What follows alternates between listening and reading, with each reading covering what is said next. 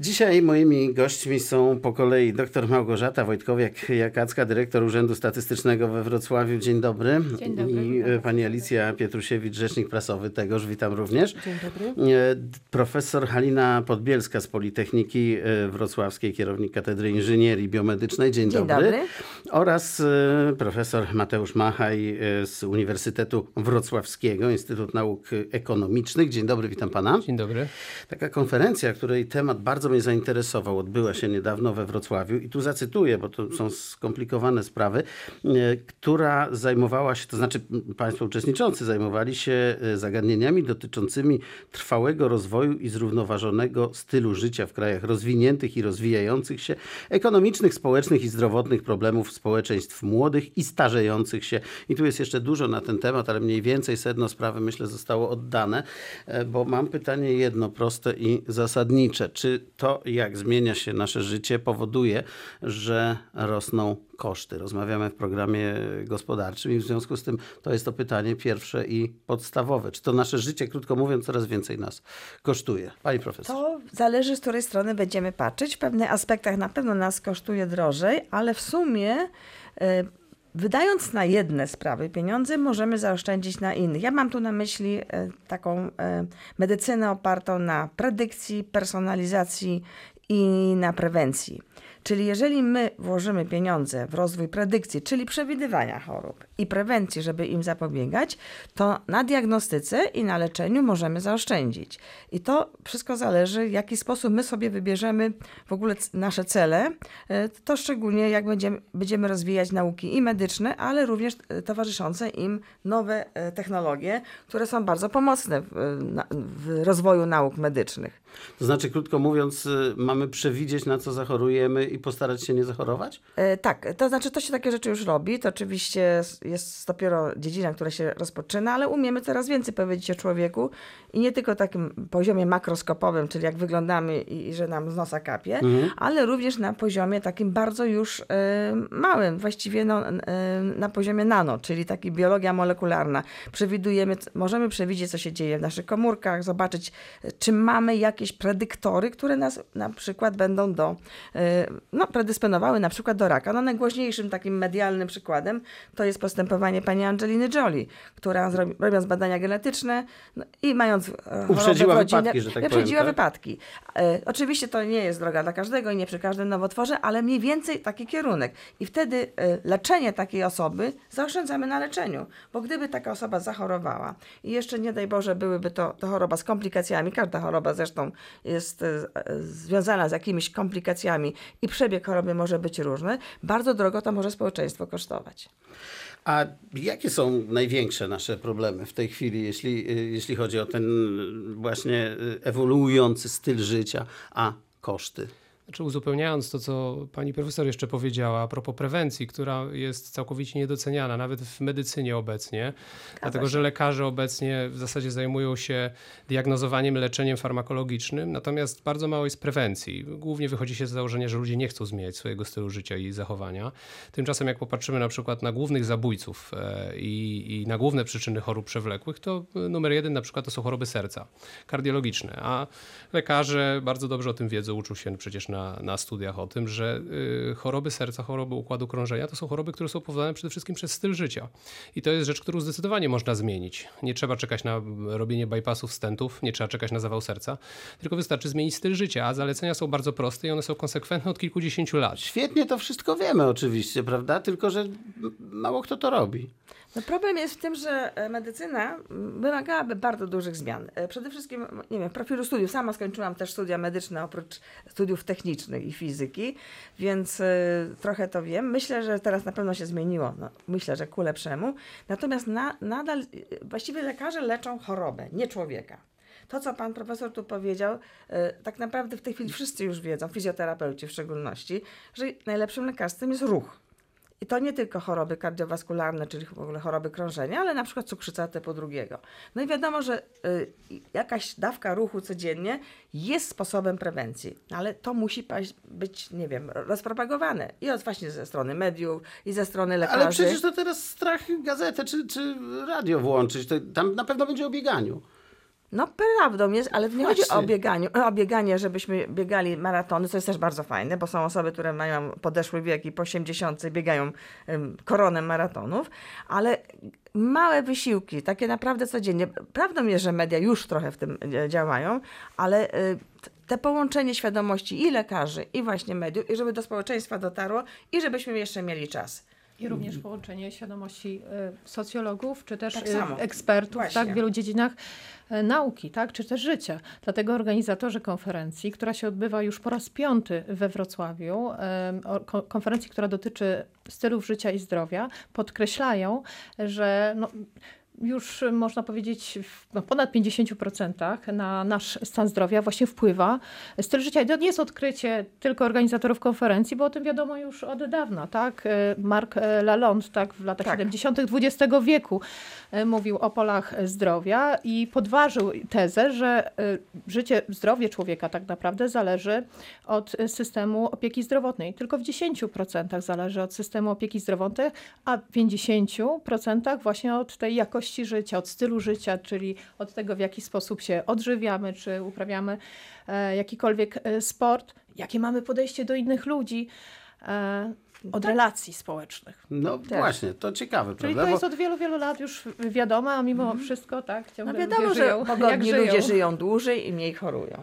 Tak. Teraz jest ciekawe, bardzo trudne pytanie, które się pojawia, skoro wszyscy wiedzą, że jak się biega i je warzywa, już trywializuje, to się będzie zdrowym, no to właściwie każdy powinien to robić. A to niekoniecznie, bo teraz powiem są osoby, które bieganie, bo to tak się mamy jogingi, właśnie dużo się mówi o bieganiu, ale bieganie nie jest jedynym sportem i są osoby, to wszystko zależy od tak zwanej konstytucji psychofizycznej. Są osoby, które wolą pływać, albo wręcz rekomendowane powinno być dla nich pływanie, a nie bieganie.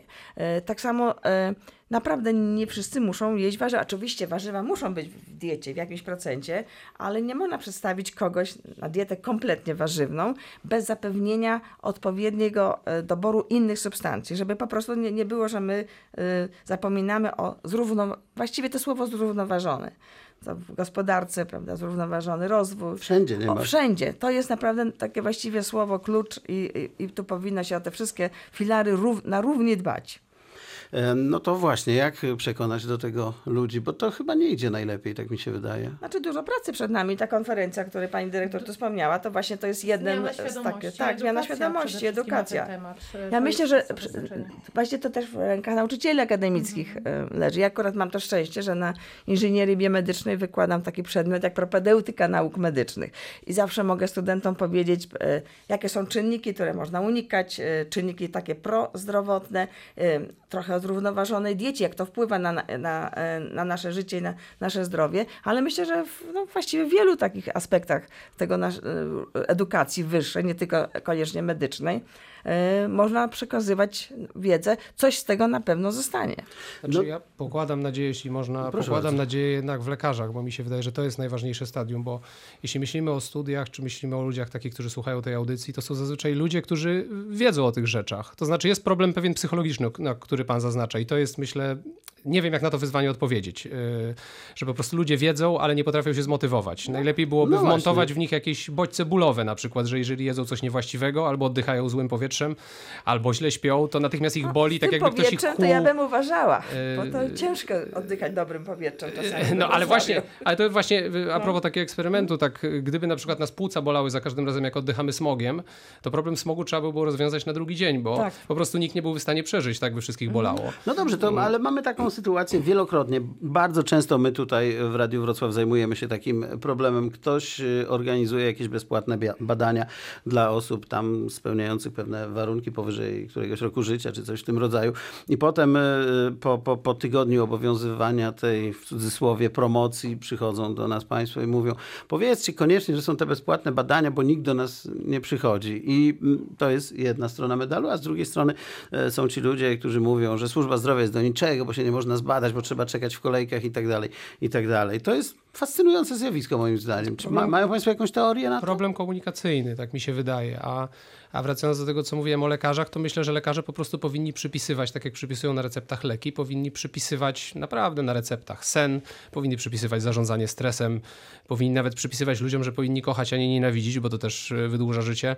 Powinni przypisywać autentycznie, że powinni jeść ludzie zdrową dietę i myślę, że to jest w zasadzie jedyne wyjście, żeby to się stało masowe. Ale to jest takie holistyczne podejście, ale to nie może być tak, że lekarz ma 15 minut na pacjenta, bo starszy pacjent nawet nie zdąży się rozebrać w tym czasie. Jest problem w ogóle organizacji. No proszę, to jest organizacja opieki zdrowotnej. Do kosztów. Bo nawet jakby lekarz chciał, to sposób, w jaki my mamy zorganizowane wizytę u lekarza, mówię, bo do lekarza już idą pacjenci, czy ludzie, czyli ludzie, którzy już coś potrzebują, prawda?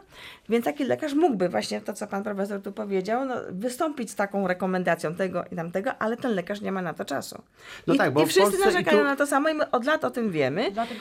No i, ale tak wygląda. Tak wygląda rzeczywistość służby zdrowia, gdzie ludzie przychodzą na tak zwany NFZ, prawda?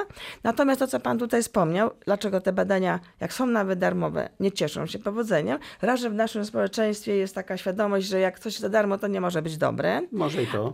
Może i to. A często jest też tak, że nie wszystkie te badania spełniają standardy, bo na pewno są takie badania, że ani maszyny nie wykalibrowane i to też potem następna sprawa jest, nawet jak pacjent ma wyniki z takich badań, to lekarz i tak musi zrobić swoje badania. No nie może być, właściwie jemu sumienie lekarskie nie pozwala oprzeć się na wynikach tych badań. Póki tamte nie będą standaryzowane, nie będą miały jakiegoś grejta, to taka wartość to jest tylko właściwie taka dla świadomości i wiedzy pacjenta. Czyli to jest taki wstęp, prawda? No to jest taki wstęp, żeby coś szukać. Ale może, skoro pani mówiła, że u tego lekarza musimy spędzać więcej czasu, to statystyka nam odpowie na to pytanie, bo zdaje się, że my w Polsce mamy 2,3 lekarza na na 1000 chyba osób, tak? Mniej więcej tak to wygląda. Za dużo nie mamy. No właśnie mamy za mało. No tak, chcę tak ładnie to opowiedzieć, ale chodzi o to, że na przykład w innych krajach, w Niemczech czy w Holandii to jest 4,8 ten wskaźnik, a u nas to jest 2,3. Więc skoro mamy tych lekarzy za mało, no to oni muszą badać człowieka w 5 minut, a nie w 15, tak jak pani mówi, więc dochodzimy do kosztów. No bo żeby wykształcić lekarza, to potrzeba pewnie tam paru milionów złotych i żeby tego lekarza potem zatrudnić, potrzeba następnych paru milionów, więc krótko mówiąc to są wyzwania ekonomiczne, przed którymi stajemy i pytanie jest moje takie, czy nas na to stać po prostu i czy nas będzie stać? Powiem tak, bo my mamy w Europie w szczególności, ale w Polsce to z jakimś tam, mówię, większym naciskiem, bardzo wiele spraw nie muszą robić lekarze.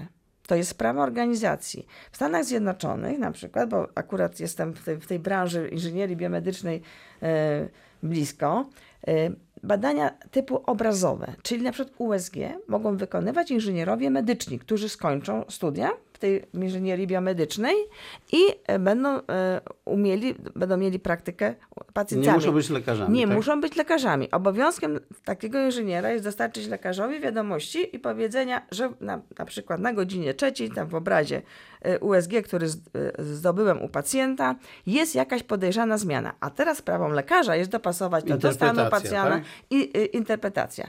No i ale to bardzo zaszczędza czas. Studia medyczne są bardzo drogie. Inżynierów też trzeba skądś wziąć, prawda? No i właśnie mówię, historia. To jest tak, ale tych inżynierów kształci się trochę krócej. Studia są mniej kosztowne niż studia medyczne i naprawdę to jest tylko sprawa wykorzystania, to się to nazywa gospodarka zasobami ludzkimi. Mhm. Żeby nie marnować naprawdę pieniędzy, które państwo na studia w ogóle wykłada. Pani dyrektor, chciałam dodać, czyli tak naprawdę potwierdzić to, co pan redaktor powiedział, że faktycznie wskaźniki, jeśli chodzi o system opieki zdrowotnej, nie są dobre. Mamy mało specjalistów, długie kolejki, tak, jeśli chodzi o oczekiwanie na wizytę u lekarzy. Stąd to, co mówią moi przedmówcy, pani profesor i pan profesor, w dużej mierze ma ogromną rolę właśnie ta między innymi profilaktyka. Dlatego organizatorzy tej konferencji podchodzą holistycznie właśnie do tematu zdrowia i jakości życia, podkreślając, że ten styl życia, czyli to, co stanowi w 50% o naszym zdrowiu, no jest kwestią kluczową. Dlatego też integrujemy, zapraszamy na nasze konferencje wielu specjalistów z różnych dziedzin, praktyków, przedstawicieli też administracji publicznej, jak i przedstawicieli różnych organizacji działających na rzecz ochrony zdrowia, bo wtedy nasz głos, jeśli jest nas więcej, jest bardziej słyszalny, jesteśmy też bardziej widoczni, tak? I ta edukacja musi być cały czas na rzecz właśnie pogłębiania świadomości obywateli w zakresie profilaktyki zdrowotnej. Tak naprawdę na każdym poziomie, bym powiedziała, tej edukacji jest to ważny problem, począwszy od przedszkola, tak, a kończąc na grupach wiekowych najstarszych osób, które najmniej się ruszają, najgorszą mają jakość życia i też najwięcej odczuwają różnych problemów właśnie zdrowotnych. A tak to jest? Tak? Najstarsi mają najgorszą jakość życia? No tak to jest.